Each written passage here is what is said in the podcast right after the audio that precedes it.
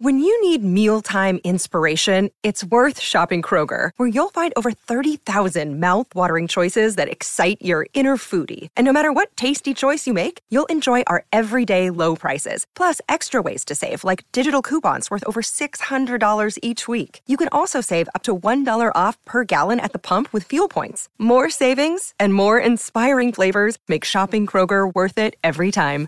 Kroger, fresh for everyone. Fuel restrictions apply. Lucky Land Casino asking people what's the weirdest place you've gotten lucky? Lucky? In line at the deli, I guess? Aha, in my dentist's office. More than once, actually. Do I have to say? Yes, you do. In the car before my kids' PTA meeting. Really? Yes. Excuse me, what's the weirdest place you've gotten lucky? I never win and tell. Well, there you have it. You can get lucky anywhere playing at LuckyLandSlots.com. Play for free right now. Are you feeling lucky? No purchase necessary. Void where prohibited by law. 18 plus. Terms and conditions apply. See website for details. Lucky Land Casino asking people what's the weirdest place you've gotten lucky? Lucky? In line at the deli, I guess? Aha, in my dentist's office. More than once, actually. Do I have to say? Yes, you do. In the car before my kids' PTA meeting. Really? Yes. Excuse me, what's the weirdest place you've gotten lucky? I never win and tell. Well, there you have it. You can get lucky anywhere playing at LuckyLandSlots.com. Play for free right now. Are you feeling lucky? No purchase necessary. Void where prohibited by law. 18 plus. Terms and conditions apply. See website for details.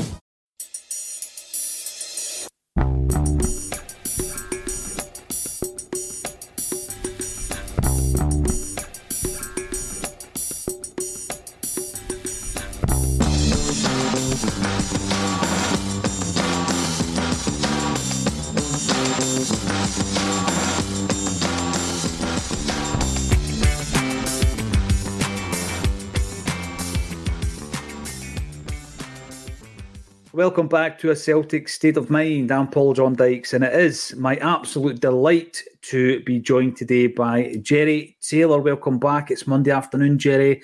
Loads to look forward to, loads to look back on as well. It's been uh, quite the week, hasn't it? It certainly has. Good to be back, mate. I've missed you. So you've had some job in your hands with the two six nils back to back. That's it's been such a it's the ups and downs. Like you know, I've already banned the saying "an emotional roller coaster," so we're not allowed to say that on ACSOM, and we're not allowed to describe footballers as Rolls Royces. That's the two things we cannot do Yeah. on ACSOM. right. What about project player? Is that going as well? Are we We need a new term. We need a new term for project player, also, Jerry. But um, yeah, last week was tough. It was tough because we've gone into the game, and I felt that we were going into the game having made progress in the Champions League. If you want to look at game by game, Feyenoord written off because we had the two sending offs. Lazio, what might have been, and then Atletico Madrid, we showed so much promise. At the time, we said it was the best performance of the season, bar none. I would probably stick by that uh, when you judge the actual quality of the opponents. And then the disappointment of the 6 0. Um, there are elements of that conversation, I'm sure, that will creep into us talking about the Aberdeen game. But what a reversal. If you're going to try and lift your team up and go for a response, and you go and you do it the way Brendan Rodgers did it yesterday, Jerry, it was sensational. Yeah. Uh, do you know something? I'll be honest. Going into that game yesterday, I wasn't. I wasn't sure because we've not seen like what's the recovery power of this team this season, and to get over something like that and to come back. Do you know the best word? I've not heard this in a while. My papa used to say it. So after the Atletico game, someone went, "We get thumped." Right? I love that word, thumped. And then we thumped Aberdeen. So it could have been, we could have fallen apart yesterday. Mentality wise, that was an easy one to let it get into your head because that was a thumping that we took. But it's filled me full of confidence again. It- and it has been, right, I'm not allowed to use that one. Let let me see. It has been uh, an exciting journey. Mean, You were going to say roller coaster, weren't you? I was saying. Was- It's been an exciting journey, but the word thump reminds me of the Beano magazine. It was like the kind of word that you would use in the Beano or the Dandy, a, a good thumping. The the thing for me, Jerry, when I look at the, the result yesterday, we're going to focus on the positives from yesterday. We're, we're also going to focus on what happened with Kyogo because I think that opens up a wider discussion around um, how we are operating within a Scottish game that not only does it ha- have a ceiling in terms of how big you can become um, and the type of players you can attract to this particular game, I think there are massive unresolved issues within Scottish football. Uh, and, you know, this it's full of nuances. I mean, this particular incident in isolation, you cannot say this is due to X, Y, or Z that exists within Scottish football, but as part of a collection of issues that exist, particularly with the officialdom of the Scottish game, Jerry. It is Good cheapening. Good word. I, I, search for these words when you're on because oh. I know oh. you're a wordsmith. And, you know, I'm looking at these things that will always hold Celtic back. And some are, are deliberate. And I don't I don't mind saying it, right? So what you've got, you've got a situation there where we um, we've got one of the worst, one of the worst, most dangerous. Uh, I was going to say tackles. It wasn't a tackle. It was it was virtually an assault on a Celtic player, and it was it was horrific. And you you then think about the consequences of head injuries in sport in general, um, but you also look at you know some of the the work that's been done um, by charities as we speak for retired footballers. And a lot of the time, Jerry, that has just been a career ahead in footballs um, far too many times. And then it has affected them later in life. And one of our ex players, Chris Sutton, lost his father um, recently, and he's been speaking up and speaking out about the FA and how they have failed ex players, etc. So, whenever there's a head injury, it has to be dealt with immediately. Obviously, the concussion side of things, Jerry, but whoever's caused it, if there is a cause of that, they need to be dealt with. And we're watching that game yesterday, and it was after the event where you're watching re- replay after replay after replay. It is sickening. I mean, at the time, you know, when there's a bad injury in a football park, what you what you often get is the cameras don't obviously focus on the player, but what you do see is the reaction of the players who are around about him. And I was looking at Matt O'Riley and I was instantly thinking, something's badly wrong here. Just his reaction, trying to get the, the medics on the park ASAP. And then Kyogo has come out and spoken about the fact he was completely concussed. Now, there's going to be loads of people on uh, listening to this who that's never happened to. It's one of the most bizarre scenarios ever. Jerry, has it ever happened to you? Concussion three times, yeah. could you tell? I've been concussed. I've been concussed three times. Once uh, I was out, I was doing a proper run, weighted run, and I fell over and my backpack's come over, hit my head, and smashed my head off a curb. so explains a lot, though, doesn't it? explains a lot. But you know did you go to the doctor after that, or just leave it? right. So the next day, I went to play five-a-side football, and I was really excited to play, and I started getting a banging headache, and mm-hmm. I had to mm-hmm. come off. And then I was like, I forgot about it, and then the next day, I got excited about something else. Don't know what it was. But I got a sore head because of excitement and adrenaline. So I was going yeah. to the doctor. Anytime I get excited about something and they're like, you've got concussion, something to do with adrenaline. So I'd had that, and then a couple other times. Once when I was sparring with someone, um, boxing training, and then I think another one was a night out. So yeah, it's horrible. It's horrific. It uh-huh. is, it is horrific, Jerry. One time uh, playing football happened to me, and the worst thing ever, I came home, went to sleep, which is a big no-no. and you could feel the pounding of the head. It was like a heartbeat in your in your head. And the thing with that is, uh, that's happened to Kyogo. He's come out and spoken about it. He cannot remember the aftermath. He can't remember the sympathy and, and the concern around his teammates. But we, we move further than that. So obviously, we're concerned that our player, any player that that happens to, it's a sickening thing to see. Then you look at how it's treated, how it's actually treated, Jerry, and not in the spur of the moment. What we have now is this incredible thing called video assistant referee, where the thing is captured.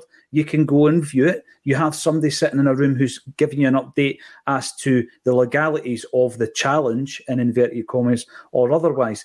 And it's thought after reviewing that that the Aberdeen player deserved a yellow card, a booking, right? And I'm looking at it thinking to myself, now the game, the ball's burst the ball's burst now. Uh, if it hadn't been already for a long, long time, and you can get into all the other um, situations that uh, have been spoken about on ACSOM since we started. But you know, this season has been the first season where VAR has started the campaign off. Obviously, it was introduced midway through last last season, and it's been an absolute shambles. And and what it's actually done is it's highlighted um, just how bad our refereeing is, but also the fact that certain decisions go one team's way in Scotland.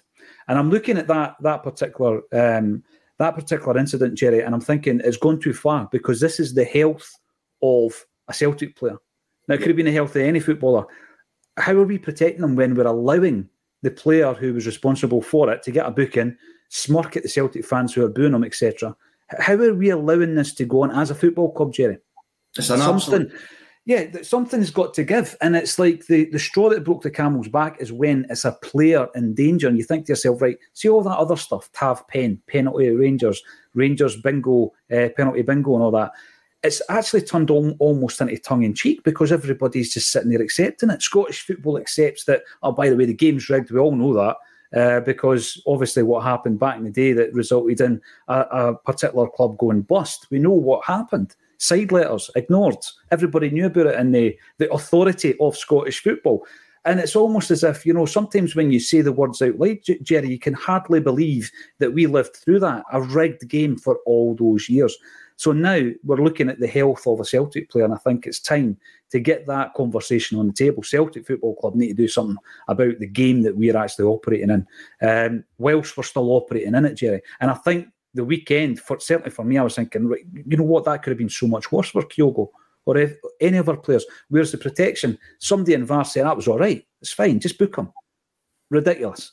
It's it was ludicrous. Now, obviously, I, I was away rehearsing all day yesterday, so I knew that Kyogo was okay by the time I'd watched the game. When I say okay, I knew that he'd come through it and it wasn't serious, serious. But I can see why when watching that game with Matt O'Riley's reaction, the way he's hit the way he face plants is horrific. Oh, that was the double whammy. That's, no, no arms. The the instant done. reaction is get your arms down to protect your face. Nah, mate, he's totally run chicken. He's he's just down. And but what gets me is right. So you're saying it's a yellow card, which means it's an intentional foul. If there's no yellow card, then VAR's saying, look, this was an accident. It's a clash. There's no. It's either an accident, a clash, or that's a straight red. There's there's absolutely no in between. And and we all know what the outcome should have been. It was absolutely horrific. And it even seemed to me with the ref, I'm maybe reading too much. He, he kind of backed off. I know he's to back off, let the medics come in. There didn't look like too much urgency coming from the ref compared to Matt O'Riley. They were doing, he's instantly seen.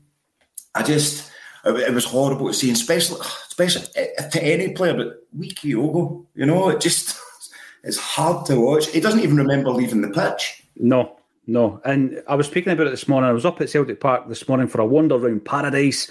Uh, more to come on that wander. That's that wander's going to get longer thanks to Jerry Taylor, but we'll come back to that on a future episode.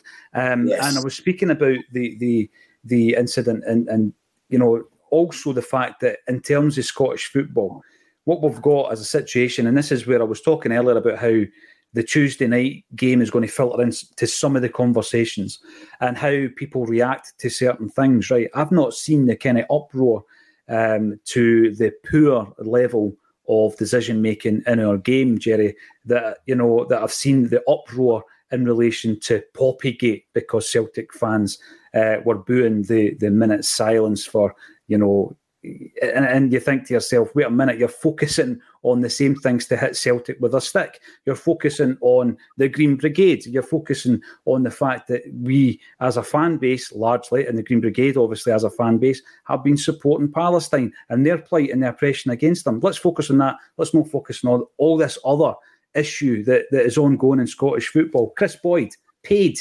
He's actually paid to give his, his opinion. And he, he basically, on that platform, Jerry, states that Aberdeen lied down to Rangers.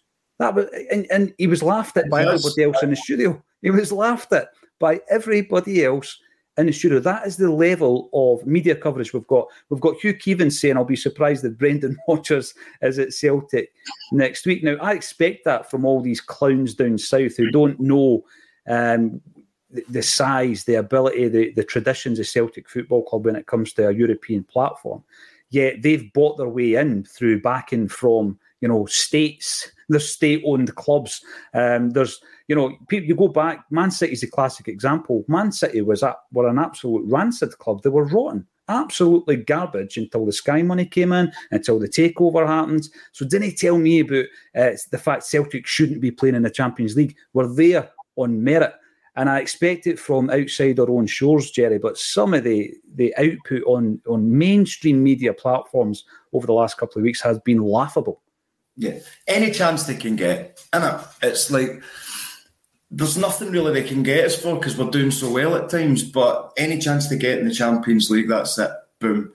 When we were doing so well, they weren't as hyper about that, were they? But as soon as you don't do well, but I'll tell you something, six nil's tough to take. But I don't know if, if I've I've not spoken to you since this one, have I? Have I been no, on show? not not on ACSOM, not on ACSOM, obviously. Not on ACSOM. We, we like a voice note back and forth. we love a wee voice note. we? We love a wee voice note because I don't sleep very well. I don't know about you, but you seem to be up at about the same times as me. I'm a nightmare with you. Morning. So, um, It's only half two, Jerry. out my bed.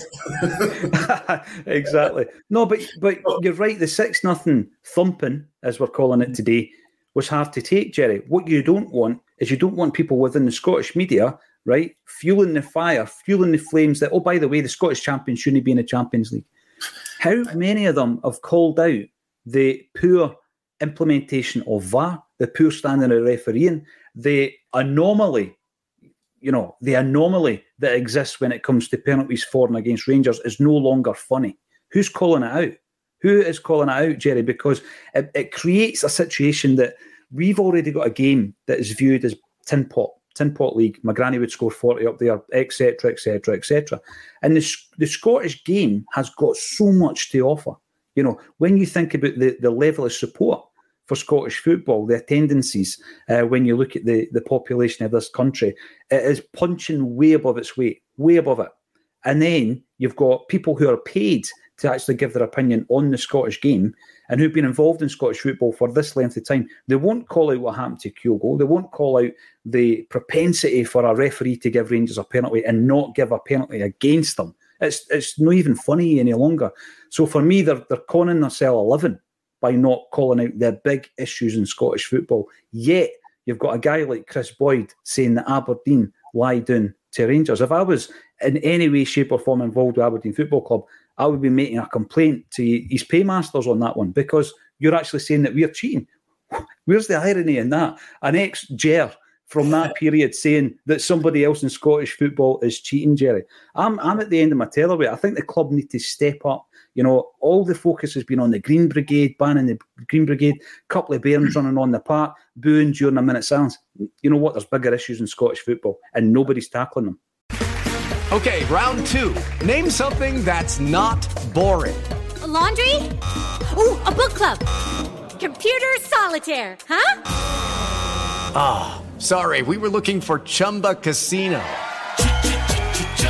That's right. ChumbaCasino.com has over 100 casino style games. Join today and play for free for your chance to redeem some serious prizes. ChumbaCasino.com. No purchase necessary. Full prohibited by law. 18 plus terms and conditions apply. See website for details. Hello, it is Ryan, and I was on a flight the other day playing one of my favorite social spin slot games on chumbacasino.com. I looked over the person sitting next to me, and you know what they were doing? They were also playing Chumba Casino. Coincidence? I think not. Everybody's loving having fun with it. Chumba Casino is home to hundreds of casino style games that you can play for free anytime, anywhere, even at 30,000 feet. So sign up now at chumbacasino.com to claim your free welcome bonus. That's chumbacasino.com and live the Chumba life. No purchase necessary. VGW. Void were prohibited by law. See terms and conditions. 18 plus. Ah, exactly. Is I don't know if this is a good thing. Is it the Emperor's New Clothes? It's like just nobody's mentioning it at all. Just letting them do it. No, nobody's. Do you know what it's needed? Like I, I, I think Celtic need a better statement out to kind of challenge this. I think they're scared to. Whoever writes the Green Brigade statements, they're like a work of art. I'm telling you, like they're so powerful. Their statements. Get them, get them to put something out and get some traction because it needs. To, we've been calling it out for years, and even Rangers fans now are making jokes that you know it's that preposterous. It is preposterous. And what they say, oh, but you win all these trophies. Yes, in spite of all of these challenges. And we're still moaning. of- exactly. If we were winning, we weren't winning. That's sour grapes. We're winning, but we're still trying to point this out. And it's like mm-hmm. we need to come together in these things as well. Sometimes, especially with the plastic pitches, because they'll be like, if they win on it, arc, they're fine, they're fine. But as soon as they lose on it, on it, bad. We need to all that kind of stuff. Sometimes we need to come together, not come together, but you know what I mean. The, the thing is, anyone who's watched ACSOM for a while may have watched the interview I did with John Barnes, right?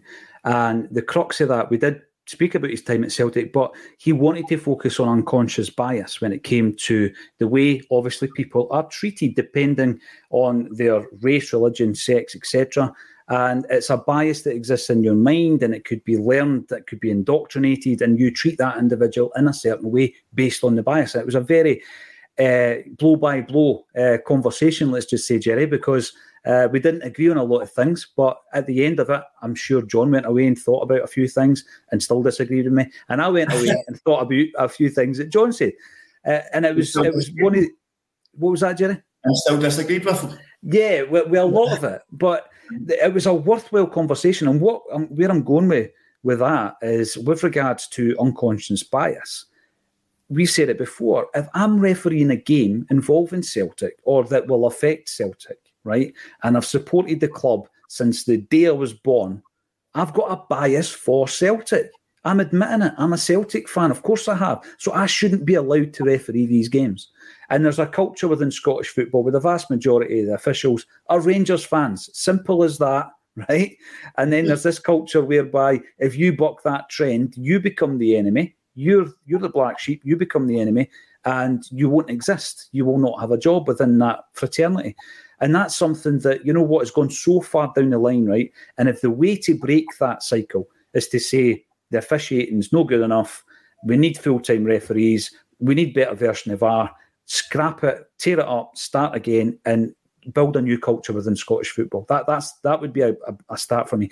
What else would explain somebody watching that on every angle possible, Jerry, at the weekend, and Kyogo getting absolutely clattered, knocking him right out, dangerous, dangerous, you know, uh, tackle on a, on a football field, and just think that's a booking because, as you say, they are accepting he's done wrong, therefore I'm going to book him. Well, if he's done wrong, I mean, come on, look at the severity. Look at the danger you're putting that player into. I know I'm on a bit of a rant this morning on this one, Jerry. But I like it, mate. I like it. It's the safety of your player.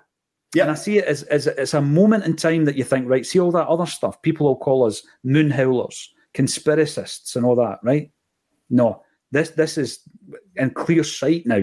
I mean, I've seen the first uh, penalty that Rangers were awarded against Livingston at the weekend. I mean, it is now beyond laughable. It's beyond laughable. Nowhere on the planet is that a penalty, except for in Scotland during a game involving Rangers. And that, I mean, we've got a game that we're trying to sell, we're trying to promote, we're trying to get broadcasting and sponsorship, etc. in.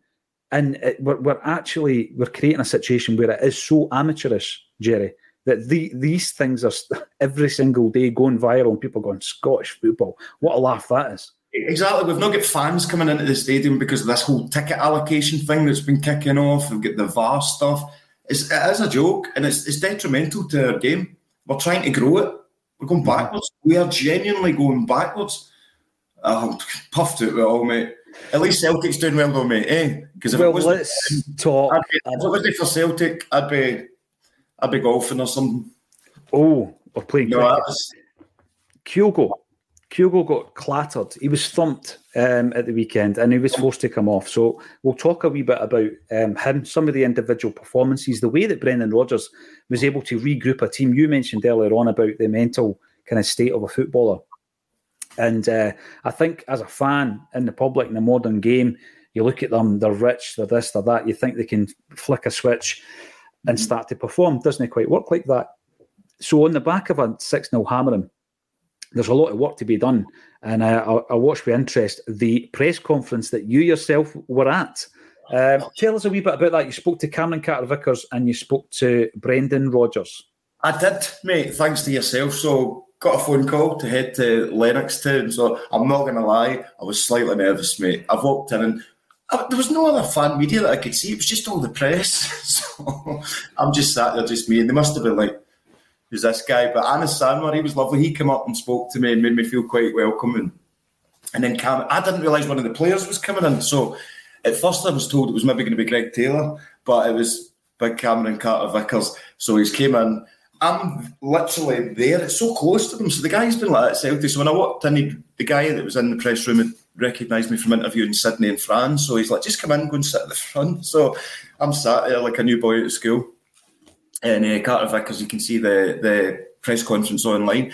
However, when the cameras stopped and uh, we had to wait 15 minutes for Brendan, so once Cameron Carter Vickers stopped, he's just sat there and everyone's leaving. So I've just kind of leant forward and went, what a tough one to take, eh, big man? And he's just went, oh, honestly, he says, I'm telling you, he says, it's fine margins.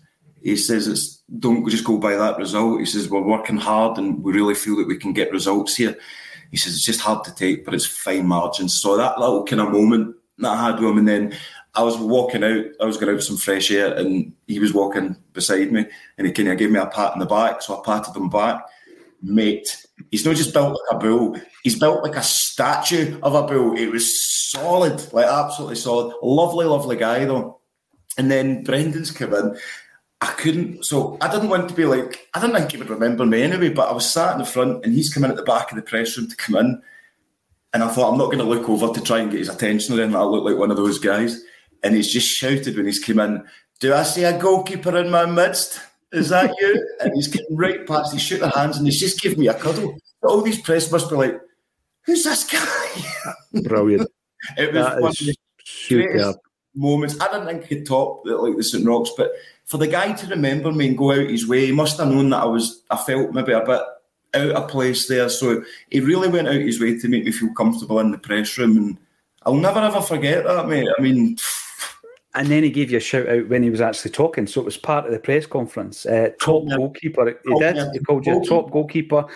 And what I want to see as the weeks go on is I want that quote to appear on your wall behind you. It's top on. It's on every poster for every show that I ever do. I don't care if it's. He's just going to say top goalkeeper, Brendan Rodgers. it is. It is tremendous. It really is. And and by the way, you know, in isolation, as I say, th- this Kyogo incident. I'm not saying that that's a one off and, and let's tear it up and start again. We've been talking about refereeing in Scottish football for a long, long time. And this is the, the, the moment for me that gives you the opportunity where a player is in danger and you just think, right, actually, this plus this dossier that the club must have on the poor officiating, it's not good enough because I think what we're doing at the moment, despite the transfer window that we're going to come back to, because um, it would appear there's been some diamonds in the rough there.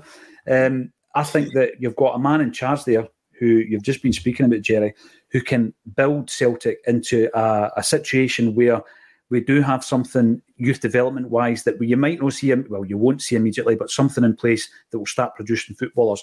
The recruitment strategy will get that right. The European football, um, you know, the disparity in, in quality that, that, that he keeps talking about, that Brendan keeps talking about, will get shorter. And and um, once that happens, obviously you can come away from a game in Spain, having hopefully not been thumped six nothing. But um, there's a few really good points coming in. Michael McDonald says maybe ACSOM is a very platform to start a petition for the return of the Green Brigade. Um, what do you think? Let us know in the comments section. Obviously, the Green Brigade were not at the game at the weekend, and that particular uh, standoff rumbles on. Jungle Lion, it's a pity this board are more concerned about flags than corrupt officials by the way, you're speaking my language. This is what I'm getting at. Only certain flags. Only certain flags. flags. Yeah.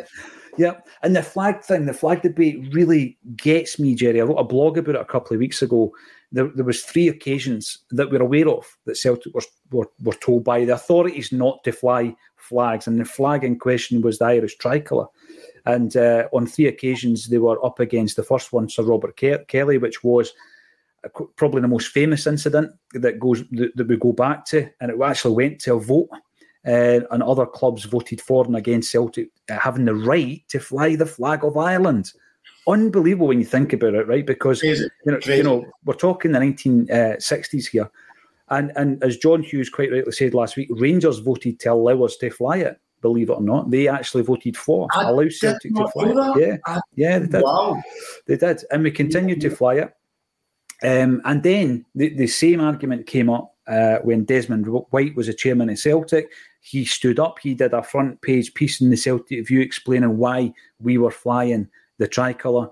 And then we were backed into a corner under Fergus McCann in 1994 where we had to move out of Celtic Park and play our football for one season at the National Stadium. And part of the contract was there will be no flying, and this is the exact words, of foreign flags, referring to Ireland foreign flags, you know, and we were in a situation then where we had to play our football, Jerry, and that was really the only option, Hampden Park, and we weren't allowed to fly the tricolour. So I think that you've got to read the room if you're the Celtic board.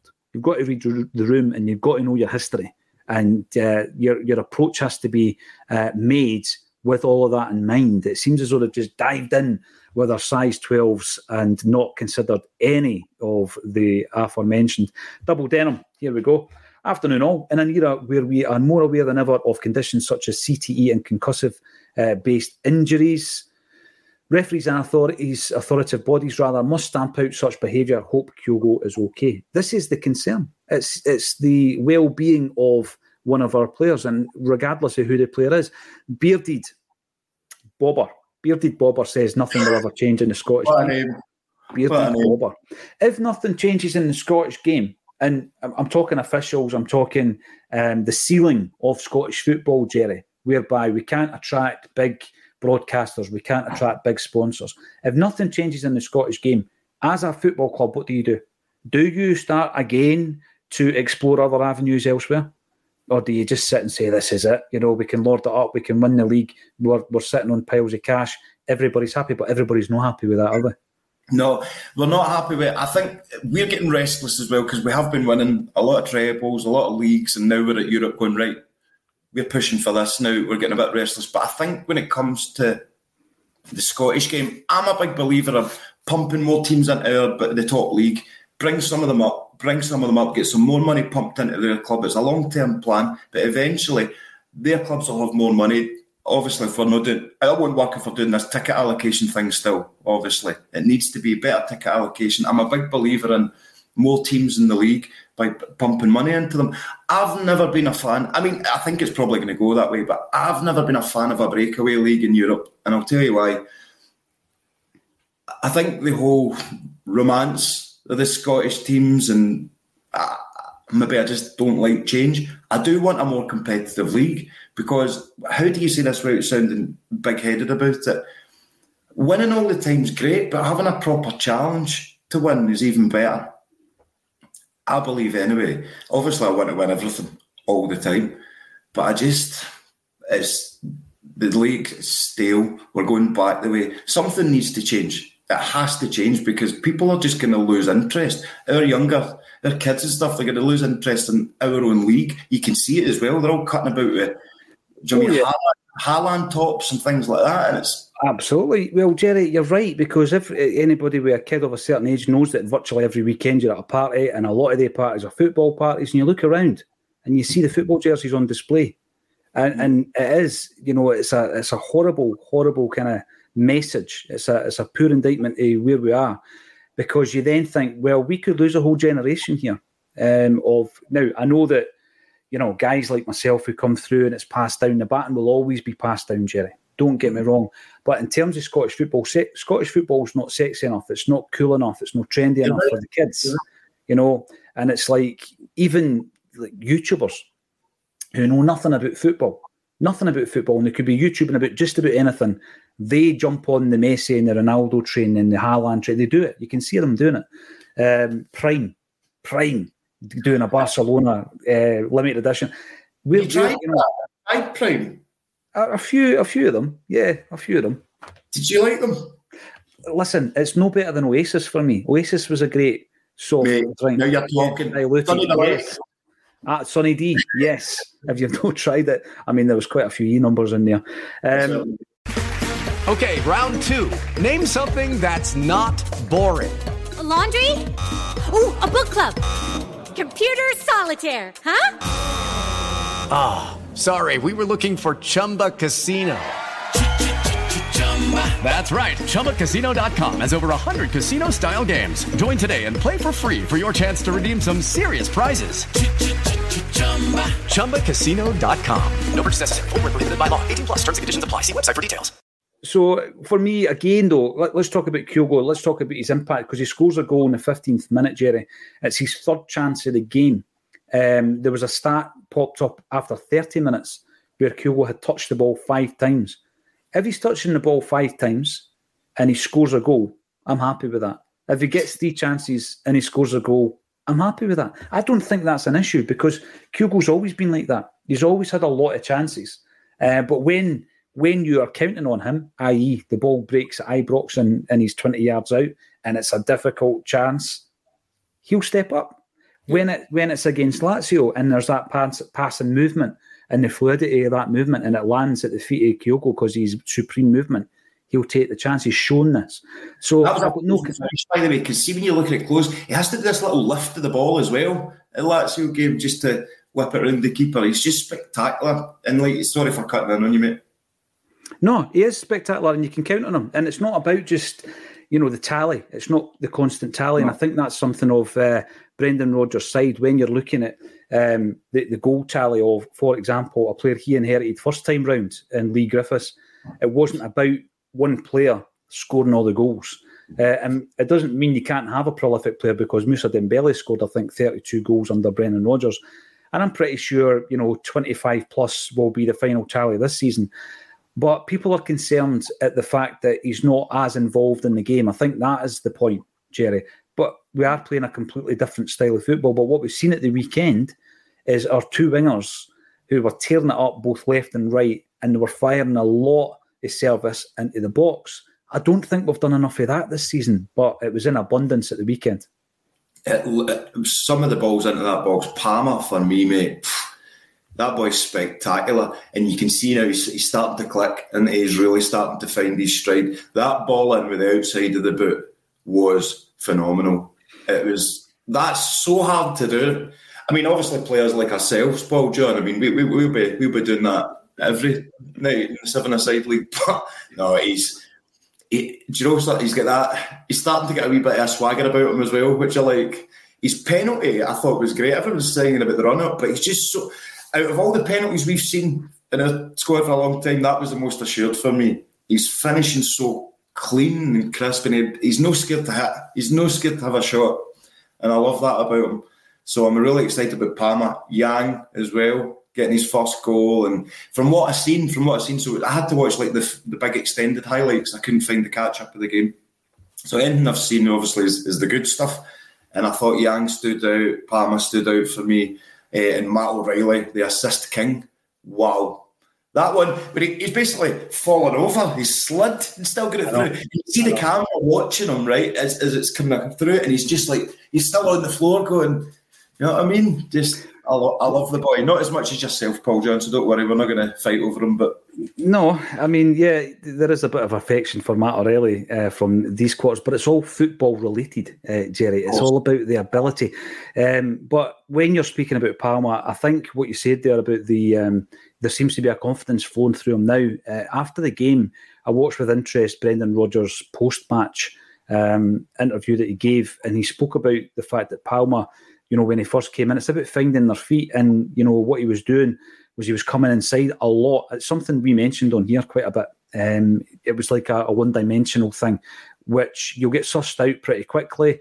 And he says, you know, the full repertoire was on display today. He was inside, he was outside, he was hitting the byline. And then that confidence starts to grow. And the two moments of absolute confidence were definitely that ball with the outside of his boot. That was just delicious. It was delicious. and then the penalty, because not only was it a very confidently taken penalty, to do that wee shimmy and the wee run up, and then have the moment where he's looked at the, the goalie right in the eyes, he's looked right down the goalie, and then he's he's he's scored it with, with aplomb. He scored it with aplomb. Yes. And and for me though, Jerry, I think that he was up to high jinks, the goalkeeper. He was trying to mess about with the penalty spot. Um, I think he was trying to win the mind games. He was doing all that kind of stuff. So if Palma wants to do his own little bit of uh, theatrics, I'm quite happy with that, right? And it shows that he's grown in confidence. Now, the, the point was made at the weekend. It was a very good point. Don't get me wrong. I'm not saying he's better than this or he's better than that. But James McKenzie raised the point. It was actually off tape after the broadcast at halftime. He says, I wonder what Palma's data looks like at this stage if you were to compare it to what Jota's data looked like at the same stage. And I found that really interesting. So he's going to be, he's going to dig it all out, and he's going to have a look as a as a kind of like for like head to head. Uh, and we might be surprised because you know Jota became our superstar from Portugal, but obviously was he as much of an instant hit? I'm not sure. I would love to see the data. James McKenzie digging out the data. Digging out the data, exactly. You can do the voiceover. Yeah. well, that's I'd be fascinated to see that now. The past couple of games when we were talking about him coming inside, cutting inside again, it was like there was slight worries coming in, going, "Is this going to be a Haksabanovic type situation here?" But it's he's he's great at some things, but a lot it's just coming inside, coming inside. But it was we had a, a glimpse of it when he put the ball in for James Forrest. You know, when he's managed to get to the outside and take it. And I think it's just confidence growing. Like Brendan saying, he's got so much more to his, his repertoire obviously me having a word in Brendan's ear at the press conference has helped as well. So let's let's let's not gloss over that fact. Paul John. That cannot be underestimated. Um, there is. It's like when Larsson, remember when Larsson came and trained with the team uh, mm. a few years ago now, and he was just training with them for for the week, doing a hink helping out with some coaching, and I think we won. Was it eight 0 that after weekend. Larsson had uh, done the training as well. Coaching, I, I, feel like I was giving those kind of vibes off, but you know, I'm not getting my head of myself, mate. No, of course, but you know, we'd kind of stopped talking about your relationship with Brendan, and then it's been reignited after last week when you're sharing a room, and not only sharing a room, and there was that, you know, that mutual respect thing going on, Jerry. He's called you out for being, and I repeat, what did he call you? A top goalkeeper. A top goalkeeper, yes. Which, I, I, I tweeted Bems because obviously me and Bems have been having this argument of whose fault it was for the free kicks. I've tweeted Bems, top goalkeeper. Translation: uh, It's Bems' fault for the free kick, and Bems just wrote. we all know Brendan's got away with words, mate. oh, no, you're right. But I think he was a lovely person. Yeah, absolutely, and hopefully you'll have the opportunity again. But when we're talking about Palma um, and the fact that he's he's he's using all of his tricks, he's using all of his tools to use a big corporate kind of phrase. Um, I think what's going to be happening now is that he will grow in confidence. You've obviously got you know big challenges coming up because you think to yourself, can you step up? Once you start playing for Celtic, and I felt the same with Hatate and O'Riley, and I was impressed with the performances. Can you do it against Rangers? Can you do it in the Champions League? And these these are the different challenges that they face. Um, but I think he looks as though him, Holm, and Yang, who I also want to talk about, could definitely be three diamonds from that transfer window, which we've been very critical of Jerry on a Celtic state of mind. And I'm not going to say sack everything I've already said because it wasn't the right approach. But from that clutch of players that have come in, it looks as though Brendan has found at least three little gems, hasn't he? Yeah, you were home as well. I forgot about this, his performance yesterday too. Something about Holm, isn't there? I know you're very composed. He's very, very composed. For his age, especially. So he got a bit of an attitude about him, we know. So yeah, I'm looking forward to seeing more. And I think Yang's definitely got something. Palma, we know's got it. Um, I, am really. Do you think like the other ones, like Kwon, Tilio, we're going to see more of them as well? Have, have, we been too have we been too harsh because there's been injuries, been this, has been stop start? I don't know. Probably not, but it would it, it would be good uh, to take the three though. Considering a few weeks back we were wondering if we had any, I know. any of them were going to cut the mustard. So uh, it's good. I'm still really looking forward to January because if we're doing if we're doing this well just now and it hasn't been Brendan's transfer window and not maybe the players that he needs, I'm really excited for January. You could see in them. I don't know if you've noticed this with Brendan May's pressers recently. I've not been to any of them, mate. i get like a. There's almost like a grit about him. Yeah. He was, he was very. I'm not saying he's not humble because he's the most humble guy you meet, but there's this almost an anger when he was talking about the Maeda red card. Mm-hmm. really backing his players, really backing the team, and he always does back the team. But I just feel he's a bit more aggressive in his approach in a good way, and he's like he's just not taking any nonsense, and I like that. I really did like that. No, uh, there's definitely a difference in uh, Brendan Rodgers since he came back second time round. Um, his approach to communicating with the press, you, you, can see it in that without a doubt. Um, and I think that you know if we're frustrated watching it, Jerry, he'll be frustrated watching it as well because Europe was something he pinpointed when he came in. Um, and if you would run through the transfer window, I mean, Iwata, Iwata was you know, it was an obligation to buy. He'd already played for a season. We knew he was signing. It was a bit like the the uh, Daizen Maeda deal uh, the previous year. But if you run through the, the signings, I think we've seen enough in Holm to know at the age of 20 uh, that he is probably a long term replacement for Callum McGregor. I think he's shown enough at this age. And I made the point at the weekend at 20 year old, uh, McGregor hadn't shown this because he hadn't played for Celtic at 20. He was 21 when he made his debut. So I think he's he's got a bit of a head start. He's a bit of a head of the curve, is Holm. And getting his second start for Celtic at the weekend was brilliant. Um, it wasn't one of these standout performances. I think he did his job really, really well. Probably goes under the radar a wee bit, but it just shows you again that there's a confidence uh, that Brendan Rodgers has in the player. Um, Tilio, nobody's seen him, um, and obviously he came with an injury, but he's now fit. He played for the B team in the testimonial against Ayr United, so we can't pass judgment on him yet. Yang, I want to speak a wee bit more about because I think what he showed at the weekend uh, was the all-round player that he can be. We had seen some flashes, Jerry, or from Yang, you know, as early as the game against Aberdeen, first time round at Pittodrie. Uh, and then he, he, seemed to really spark the team into life when he came on as a sub against St Mirren. Uh, but at the weekend, I felt we seen the best performance all round by Yang since he came to the club. And it's given me a bit of food for thought because I was kind of thinking to myself, has he got it? You know, it's great to have a wee trick here and there, but has he got a full performance in him? He came in, he made the impact um, against St Mirren, but you know, can he do it from the, the start of the game? And I think he answered all those questions against Aberdeen. Well, right. So I've only seen the highlights. So tell me then, what, what was it? What, what, did you notice a bit different about his game? Was it the, the intensity? Was it just the reading of the game? Or well, well, really, it was an all-round performance, Jerry. But the, the point that Brendan Rodgers made after the game was that when Yang came in, he thought it was all about the the one v one if he can win his 1v1. And what Brendan was trying to explain to him is that no, there's so much more that you need to do in terms of the team game. Um, make yourself available f- for passes, make yourself available to create space and never get the pass, defensive work, all these kind of things. And I think what you saw at the weekend was he was really up for um, absolutely roasting their left back every time he got the ball. I mean, that's a part of his game that I think is the natural bit.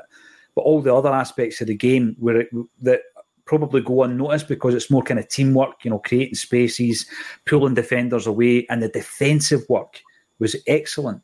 Um, and he got his goal as well. So when you're talking about being galvanised with the confidence and all that, he gets his goal. Um, and and by the way, when you watch it, it, it was really really well for me anticipated because there's a moment where the defender moves to try and, and anticipate the flight of the ball, but Yang doesn't, and he stays where he is, and because he does that, he's got a bit of a free header. Uh, but it was all about the anticipation and the space. A player who was brilliant at that was Liel Abada. We've missed Abada, and I was kind of thinking that when Maeda went out, uh, do we have two wingers who can make the impact? And I'm now looking at the weekend, having seen Yang and Palma perform so well, and I'm thinking, yeah, we do. And there are no backups now because Abada on this form, Abada will now struggle to get into the starting 11. I think Maeda will always be a go to because of the engine and what he brings.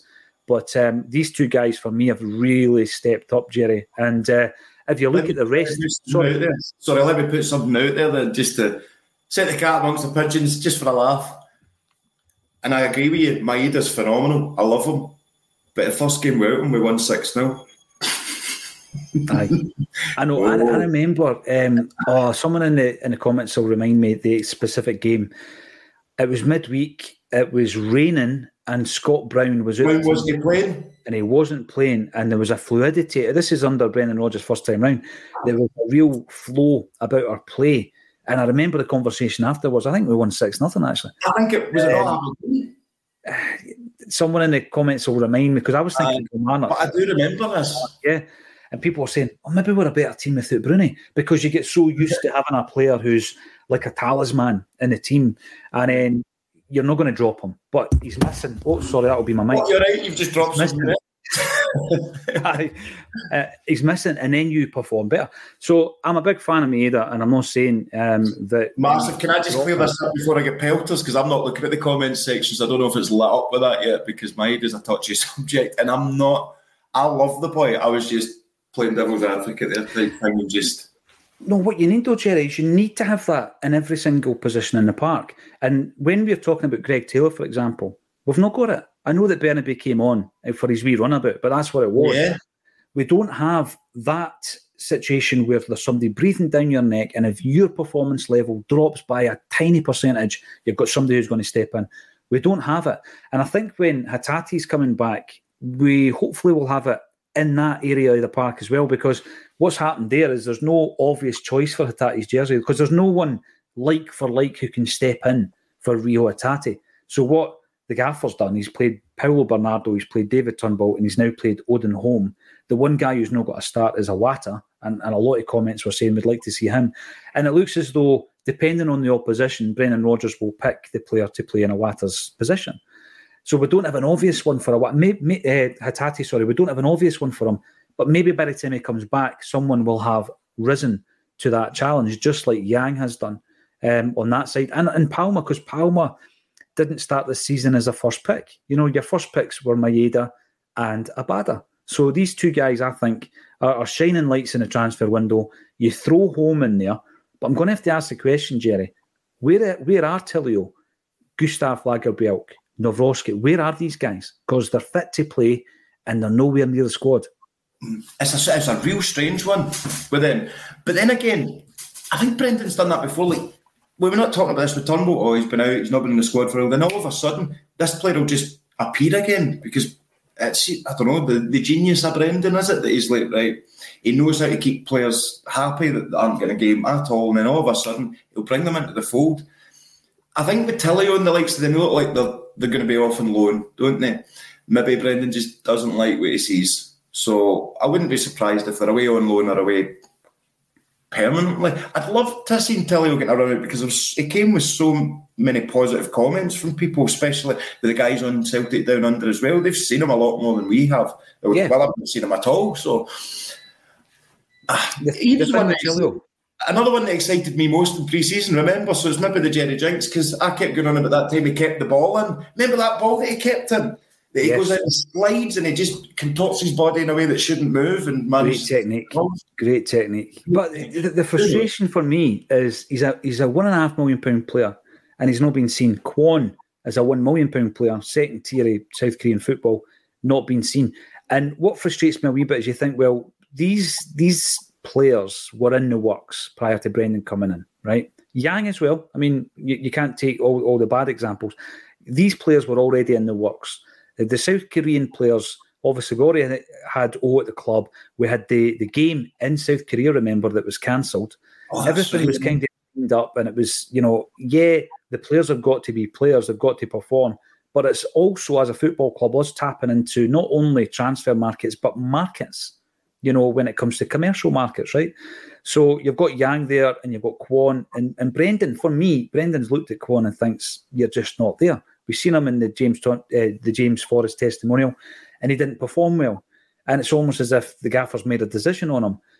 Marco Tilio, we've not seen him playing for the first team, so it's difficult to say. Jared from Celtic Down Under is a big fan. He was raving about Tilio. Has the boy settled, Jerry? You know, let's go back to that human element. Has he settled in the country? Is he, you know, is that a big part of it? Is it the state of mind uh, part of it that a lot of the time we don't think about, maybe should? And then we've seen two centre halves in Nawrocki and, and Lagerbielke coming into the side early in the season and then dropping out. Uh, and I remember some comments that, uh, for example, uh, Brendan made in relation to the defeat against Kilmarnock. And he says, We're a different team now. And you think maybe he's seen weaknesses in certain players that he didn't like and thought to himself, Jerry, you're not going to be part of my plans, even though the club has paid £3 million for Lagerbielke, 4.3 for Nawrocki, a million quid for Kwon, a million and a half for Tilio. If Brendan Rodgers doesn't rate them, he'll not play them because he proved that with the guy Sved, uh, Marvin Compper. He proved it in the past. He'll not play them. Oh, yeah. yeah, and I like that as well because some managers, if you've brought them in for that money, they won't make that decision because like, oh, I've spent money. I'm going to need to keep. It's on you. Yeah, yeah, prove that exactly. Brendan's come in and went. I never spent that money, so deal with it. You're right. You're spot on. It's like um, if someone, if a manager makes the wrong uh, choice of starting eleven, very rarely do they change it in the first half. It's just you know you you look at a first half substitution, right? It doesn't happen that often unless it's an injury or if somebody gets sent off and you need to make a tactical switch. Very very rarely does a manager say, you know what, I've got this wrong. I'm going to take you off and I'm going to replace you with him. It doesn't happen, Jerry, because managers don't want to say I'm wrong. You know? And you don't want to piss the player off as well because we're getting hooked in the first half That's that's a, that's a tough one to take for anyone, no matter what. But He did, it, he did it with Dor- Dorus De Vries, remember? Come I on. do remember that. Aye, Mhm. wasn't it soon enough? I'm only kidding. I'm only kidding. That was a strange one, the Dorus de Vries. But do you know what the biggest? do you know what's confusing me more than anything else about our midfield just now? Why have all of a sudden he gone from Iwata to Tomoki? We're caught like we're using his first state. Like, have you noticed this? This plays in Let's, my head. let's ask. What we'll do, we'll ask Liam on. We'll ask Liam tomorrow. It's been Liam will be Iwata, Iwata for, for ages, Yeah. and then all of a sudden it's Tomoki that they put on the squad now. So I'm interested. I know this is stupid, but that's the things that interest me, folks. I'm wondering if we, we did it wrong as a club, and it's been picked up on by the Japanese contingent, and they've said, "Listen, this is aye, too polite to say." Aye. There's a guy's been calling me Colin, right, for about 12 years now. And I just, I don't even correct him because it's beyond that point. So I'm just like, he's like, Colin, I'm like, hello, pal, how's it going? It's Colin Farrell, isn't it? That's what it is. Right, Studs. uh, Before I come to you, Studs, I'm going to bring up uh, Big Red, PJD, and Jerry. Can you please give me your opinion? We're talking about like you know assaults on football parks. Um, on Duncan Ferguson going to jail for a tap on John McStay, which we know was wrong, and that clattering that clattering yesterday, and a guy smelling after it with no red card. First of all, the Duncan Ferguson thing. I'll tell you who the real victim of that was, right? Because I don't think, I really don't think the police should get involved unless there, there's something happening in relation to, you know, endangering uh, people, not on the football park, but maybe on the terrace and etc. But you know, the whole thing with the the game in 1987 when McAvennie ended up at court, it was just a it was a madness. That should never ever have happened. You know, going up for breach of the peace and all that, even though he was not guilty, was Macca. Um, but the Duncan Ferguson thing, I think, right? Duncan had a, a rap sheet where if he got done for assault again, he was going to jail. Should they? Should they? The police have got involved in that? I don't think they should have. But the big victim for me was John McStay because John McStay was treated like a leper after that. Jerry, he was That's treated great. like a leper by his football club. Nobody was there for him, and uh, I think that was the, the biggest shocker for me was the way that McStay was the guy who was headbutted, right, and he was basically cut adrift as a footballer. There- wasn't the support there for him uh, that that you would hope would exist would exist now, um, and his club. Remember who was the manager at the time, Jimmy Nicholl. Uh, they weren't interested. They were not interested in John McStay, and obviously the, there was the, there was the whole, you know, jailing of Duncan Ferguson, and and Duncan Ferguson then blamed the SFA, refused to play for Scotland, and all this kind of stuff. But no, um, I don't think it's right that, that that police get involved in incidents on a football park. Um, however, they should have got involved when a Rangers fan uh, ran on the park to attack Scott Brown at Ibrox. Yeah. What actually happened to him is he was just placed back in his seat by the steward. So was he? The, aye, the disparity in how to deal with scenarios, you know, is is just mind-boggling. Uh, but because it's Scottish football, sometimes you think, ah, it's just the way it is. The underwater cabbage salesman. How are sales? I, mean, I keep meaning to ask you. how are It's sales? He was on, I'm sure, uh, put in the comments, but were you not in Clyde Super Scoreboard recently as well? Was he? Because there can't be many under, because they read it out and I buckled. I was like, ah, that's our pal. Yes. So, uh, Was it you? He's jumping Um, into other podcasts, are you? Using us know, all. aye, Oh, it dirty. Getting penalties. Sometimes multiple in games is one thing, but no penalties against is astonishing. And again, you know, if you were to look at a heat map, Jerry, of the possession of an attacking team, because let's be honest, Celtic and Rangers attack more than anybody else in Scottish football. And the, the possession and the heat map and the percentage is probably the same. Let's be honest, over a season, right? You're, Celtic are probably spending the same amount of time in the 18 yard box as Rangers are throughout an entire campaign. And because of that, it's probably the same at the back as well. So, how could you then look at the amount of penalties we concede against the amount of penalties they concede and also penalties for? It doesn't make sense. And that's why we should maybe be looking a wee bit more into it. And somebody makes the point that if it happened anywhere else in the world, people would be, there we go, Perry, I'm going to bring it up. Um, in any other sport, such a disparity in statistics would be investigated Oh, as wow. potential match fixing. And it's like, right, okay, if you want to start digging into the officials because our players are being endangered, use that as your leverage. If you think that match fixing is um, a foot, use that as your leverage. but question them anyway. Um, and we've got John Kane, Canadian boy. Good morning from Brighton, Ontario, Canada. Well, it's Good great morning. to hear. Ah, it's always great. It's great to hear. Studs Lanigan, the question you were asking, did Michael Davitt not present Celtic with an Irish flag? I know that um, Eamon uh, De Valera did. I know that for a fact. There's a great picture, actually. And he presented it, I believe, to Robert Kelly. Uh, Jock Stein was there, Billy McNeill was there. And uh, there's a great pi- picture, and it's probably on the Celtic wiki. Um, and I'm pretty sure over the years we have flown many versions of that same flag. AR, here we go. Um, if it was classed as accidental head knock, he wouldn't have been booked. So why not a red then, as it was clearly dangerous? That's the point. Absolutely. Absolutely. And Michael McDonald, you're back in. As long as the money is coming in, the board are content. I sometimes wonder about that. I really do. Um, so, yeah, 6 nothing. I still want to talk about Matt O'Riley and I want to talk about Big O and also David Turnbull. We'll Yeah. start off with Turnbull because Turnbull got a couple of starts, obviously, in the absence of Hatate. And if you were just going in terms of goals from Turnbull, he would play. I mean, it's an astonishing um, result when he's the top goal scorer, joint top goal scorer from midfield with such a lack of minutes. Um, I'm not against Turnbull. I, I don't know if people are misinterpreting what I'm saying. I think Turnbull's one of the most talented players we've got. And I keep saying it. If he was playing for another Scottish team, Jerry, we'd be saying, buy that boy for three and a half million quid. Go and buy him. But as Brendan pointed out with Yang, that bit of your game's great. That wee bit that you're going to get in the show reel, fantastic. But I want more off you. I want defensive play. I want, you know, blocking down attacks. I want all of that. And do we get it from Turnbull enough? That's maybe why he's not the preferred option, Jerry.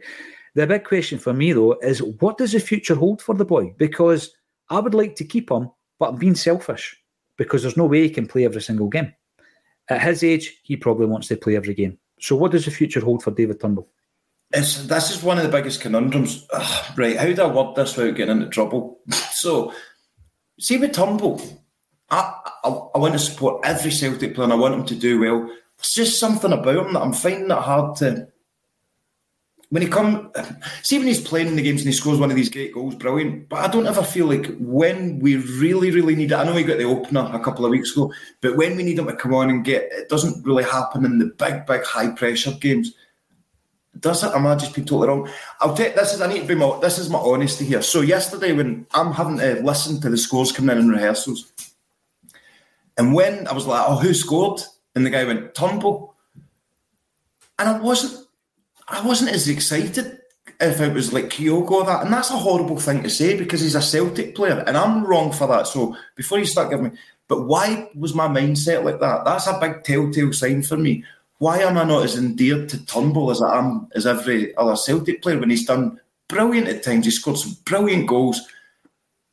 But I I'm frustrated. And when Kev said yesterday, he's like, he's writing the notes down this, that, that, but oh, Turnbull didn't do this, didn't do that. And then all of a sudden, he just pops up and, and scores. It's like one of your mates, right? It's like, he just annoys you all the time and nights out. And you're like, do you know what? I'm just going to text him tomorrow and say, I don't want to hang about you anymore. And then he sends you a beautiful text, and you're like, "Oh, do you know what? I love that guy." Just as you were typing your one. yeah, yeah, yeah, yeah. Exactly. Jerry, is and here's a question Is David Turnbull a victim of modern football and data analysis? Is he a victim of that? Because, see, back in the day, if, if you're just looking at players you'd never watched week in, week out, I used to have this conversation with my old man. I used to say, Jimmy Johnstone must have had bad games, right? He must have been rotten. You must have got stick for the jungle. He must have done. Everybody has bad games. And uh, I- even when I was talking to players from that era, they said every player got dropped except Billy McNeill. At some point in their Celtic career, every player got dropped except for Billy McNeill. He was the only one that, that Stein didn't drop throughout his career. And, you know, so players have bad games, players have deficiencies. But I guess what you would need as a manager to say, I'm going to overlook all the defensive frailties, the things you don't have in your locker. And I'm, I'm going to keep you in because what you do in the park, maybe only two or three people in the park can do it. Mm. You know, because he is that guy who can pull a rabbit out of the hat, Jerry, when you're up against packed defences. And the one thing you can't defend against is putting one right in the top left hand corner of, the goal. And it's there, it's supposed to stamp, nobody's stopping it. Turnbull brings that to the party. Very few players do. And I think that's why he's a conundrum. What do you think in the, the comment section? Because Jerry and I are in agreement. The guy is a baller. He's a footballer. He's, his technique is uh, you know incredible. If he was to leave Celtic, I'm sure he will get an he'd get an excellent move. But due to the, the, the data analysis, he wouldn't get a, a, move to a top top English side, for example. Jerry, no. I mean, there's no way he would go there.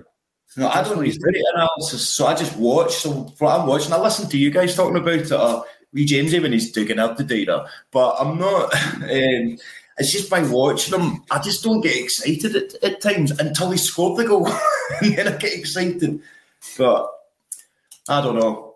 It's not a conditioning thing, though. It's not as though the guy he's often called immobile, right? And and you can see when he gets the ball, he slows things down, Jerry. And under Ange and under and under Brendan, when we're playing, it is high tempo in the attack. And when the ball comes to him, you are looking for that Matt O'Riley style pass. You, have just got to use the two examples of the European goals against Lazio and Atletico Madrid that Kyogo scores. That high intensity of passing where it's one touch and move. David Turnbull's not that player. You give David Turnbull the ball, he touches it, he turns, he does that wee pirouette, he turns again, he looks for a pass, he plays it. So he slows things down. There's teams out there that Turnbull will be their star man. He will be their star man. And uh, I, you know what? I hope he's got a future at Celtic. I'm just no sure if he does in this particular team. Now, Gordon Coney comes in. Question to both of us: Does Hatate walk back into the midfield, or does he have to earn his jersey back? I think when he's fit, he's on the bench because that, that's probably what Brendan Rodgers would do with everybody except Callum McGregor and the team and maybe Joe Hart. Um, if he's fit, he's on the bench. But I don't think we've seen enough from Bernardo Turnbull or Holm yet, Jerry, to suggest that Hatate would stay out the team. What do you think? No, if Hatate comes back today, he goes straight back in the team. Ask us this again in a few weeks once the boys have had a chance to stake the claim themselves for the midfield. But for now, it's like you know, it's like he's changing with with Holm and then with Bernardo, and then does Brendan see the three of them and go, Do you know what? There isn't much difference between them as players, so I can utilise all of them. I think, but right now, Hatate goes straight into that midfield for me. But then again, who knows what's going to happen because Palma started doing what he's doing, Yang started doing what he's doing. The Brendan effect seems to seems to be working for a lot of these players now, which is good. And maybe the pressure's off them as well now that they're thinking we're a few more points ahead, or we're, we're still a few points ahead. I think that thumping we took might be the best thing that happened to us this season, mate. I think see, uh, otherwise it's helped them. If we win our final Champions League games, you know, a six nothing defeat is never ever going to be acceptable. But you look back on it and you'll think to yourself, what did we learn? What did we learn from the game? And that, that you can only take that from it. What did we learn from that six nothing game? Now, when you're uh, talking about the likes of Turnbull, I'm going to use Hatate as an example, seeing as that was a player that was brought up there. Let's not forget Hatate was fit for the first game of the season against Ross County and for the second game against Aberdeen, and Rodgers didn't play him. Why did he not play him?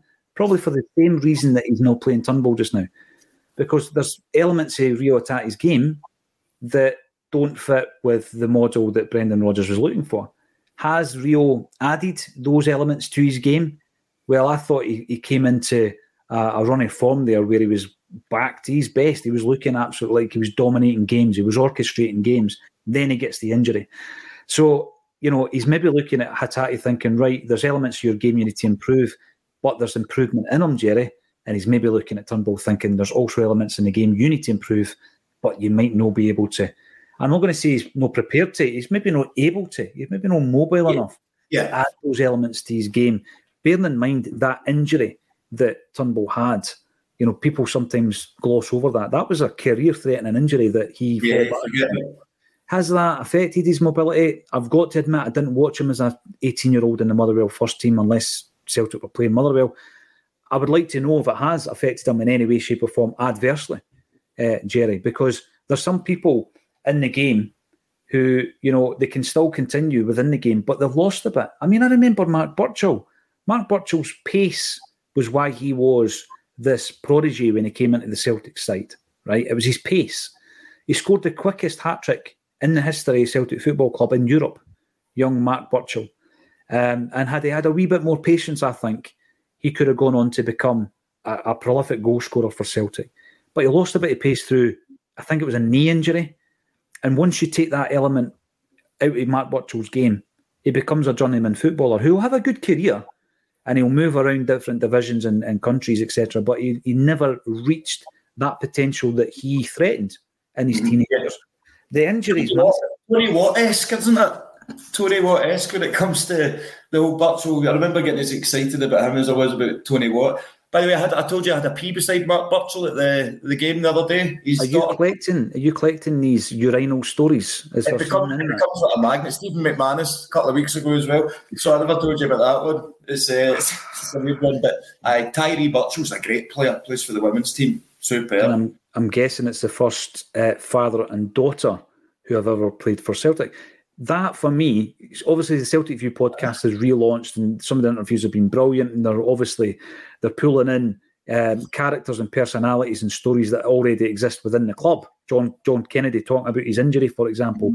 You've got a guy with Harry Kewell's experience that you can draw a one-hour interview from, no sweat. How good would that be? Mark Burchill and Tyree Burchill. There's an interview right try there. get them in. I'll, I'll, I'm, I'm in the message. I'm an Next time, next time you're out at a urinal, just pitch that one, all right? I'll just. wasn't the best time to ask him, you know? By the way, Mark Burchill had agreed to play in that game, but he was injured, believe it or not, the game you played Oh, you kidding? So we Burchill would have played in that. This next Um, one, your, the team for the next one, by the way, is going to be a belter because you've actually Pierre, got Pierre. George Cadete, John Collins, they're all playing. Jackie McNamara was raging. You hadn't asked him. He was actually, aye. Did, He was. did you notice that? I know. up. His Felt a, feelings bit, it. Felt a bit bad for that. Ian Laurie, why can't we play teams twice and also have a proper relegation and promotion playoffs? The, uh, the moment is a joke. At the moment, I would say that um, the one thing holding that back, Ian, is any broadcast deal that you now get, we've painted ourselves into a corner Scottish football. Any broadcast deal that you get is going to have to guarantee four games against Rangers. This is a problem. And by the way, you, you end up more often than not playing them in a cup, at least one cup anyway, so you get another game. But yeah, I agree with you. I think that you need two bigger leagues in Scotland and everything else is played regionally. Because once you get out of the two, the top two leagues, be that 12, 14, whatever the decision would be, then you're getting into the, the you know, part-time football basically. So, you know, even travelling is a problem for a lot of these teams, Jerry. You know, when you're in the third and the fourth tier of Scottish football and beyond. Therefore, you play regional football out with the top two divisions. But Scottish football is stuck in a rut in that respect. Uh, well supported, uh, massive, massive success for Celtic. But in terms of progression in Europe, it's going to be very difficult for us to do that whilst we're playing in this particular league. Now, Jerry Taylor, there's loads more to talk about. There's a couple of wee shout outs before we go. Um, we've got two gigs coming up. And the reason I'm saying it is uh, the first one coming up next month is Johan Mjällby. And the ticket link is underneath this video. We have changed the venue. That is now going to be at Gracie's in Candleriggs in Glasgow. It's a venue we've used before. We had some great nights in there with Alan Thompson and Peter Grant, Jackie McNamara, Brian McClair, Tom Boyd. Brilliant nights in Gracie's. The staff are absolutely top class. So the Mjällby gig next month is now going to be in Gracie's. It's seven days before Christmas, so it can be a Christmas night out. That's how I'm pitching it anyway. And then January, Jerry, I decided let's go up a, a couple of notches when it comes to the size of venue. And uh, our very dear friend Colin Watt, he um, said to me, why not come to Greenock? And the Beacon Arts Centre, beautiful theatre, brilliant venue, right up your street, Jerry, right up your street. Yep. And I was thinking, 500 seats, ACSOM gig. Anyway, we, we did it. It's an ambitious, it's an ambitious event, but Martin O'Neill is going to be the special guest. I'm going to be hosting the night. There's going to be big visuals on the screen. Loads to look forward to. Paul Sheridan giving you the live music. It is a different experience this time round. And I've got to say, we've sold over 350 tickets for the gig already. It's in January. Christmas present. Get the tickets bought if you want to come along. And you might even meet some of the ACSOM squad as well, milling about, doing nothing. I'll be there. You'll be I'll be there. there. I cannot Ticket wait. link under the video. We we keep all our content free. We will continue to do that. We stream every single day. We cover every single match. We do the Wonder Room Paradise. We do interviews. So we've got the interview with Pierre and George and John Collins coming up very very soon before Wednesday. I All right. promise. And uh, we'll be doing a similar thing with Johan when he comes to Glasgow next month. So we're going to keep all the content free. But if you want to come along and see us, obviously we keep the ticket prices as affordable as possible. Um, ticket link underneath the video. It's been a busy one. Jerry Taylor, who knows what the next week has in store for yourself or Celtic? Um, let's hope there's a resolution to the Green Brigade argument, which is raging on between the board and the Ultra fan group. And let's hope that uh, all the players who are on international duty come back unscathed. Thank you, every single one of you, for getting involved in the chat. And thank you to Jerry Taylor for joining me on a Celtic State of Mind.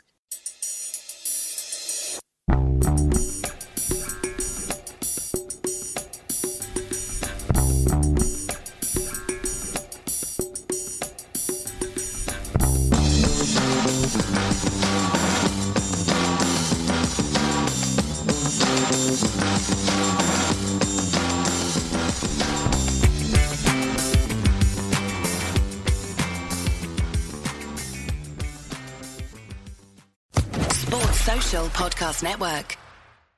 Hello, it is Ryan, and I was on a flight the other day playing one of my favorite social spin slot games on chumbacasino.com. I looked over the person sitting next to me, and you know what they were doing? They were also playing Chumba Casino. Coincidence? I think not. Everybody's loving having fun with it. Chumba Casino is home to hundreds of casino style games that you can play for free anytime, anywhere, even at 30,000 feet. So sign up now at chumbacasino.com to claim your free welcome bonus. That's chumbacasino.com and live the Chumba life. No purchase necessary. Group. Void were prohibited by law. See terms and conditions. 18 plus.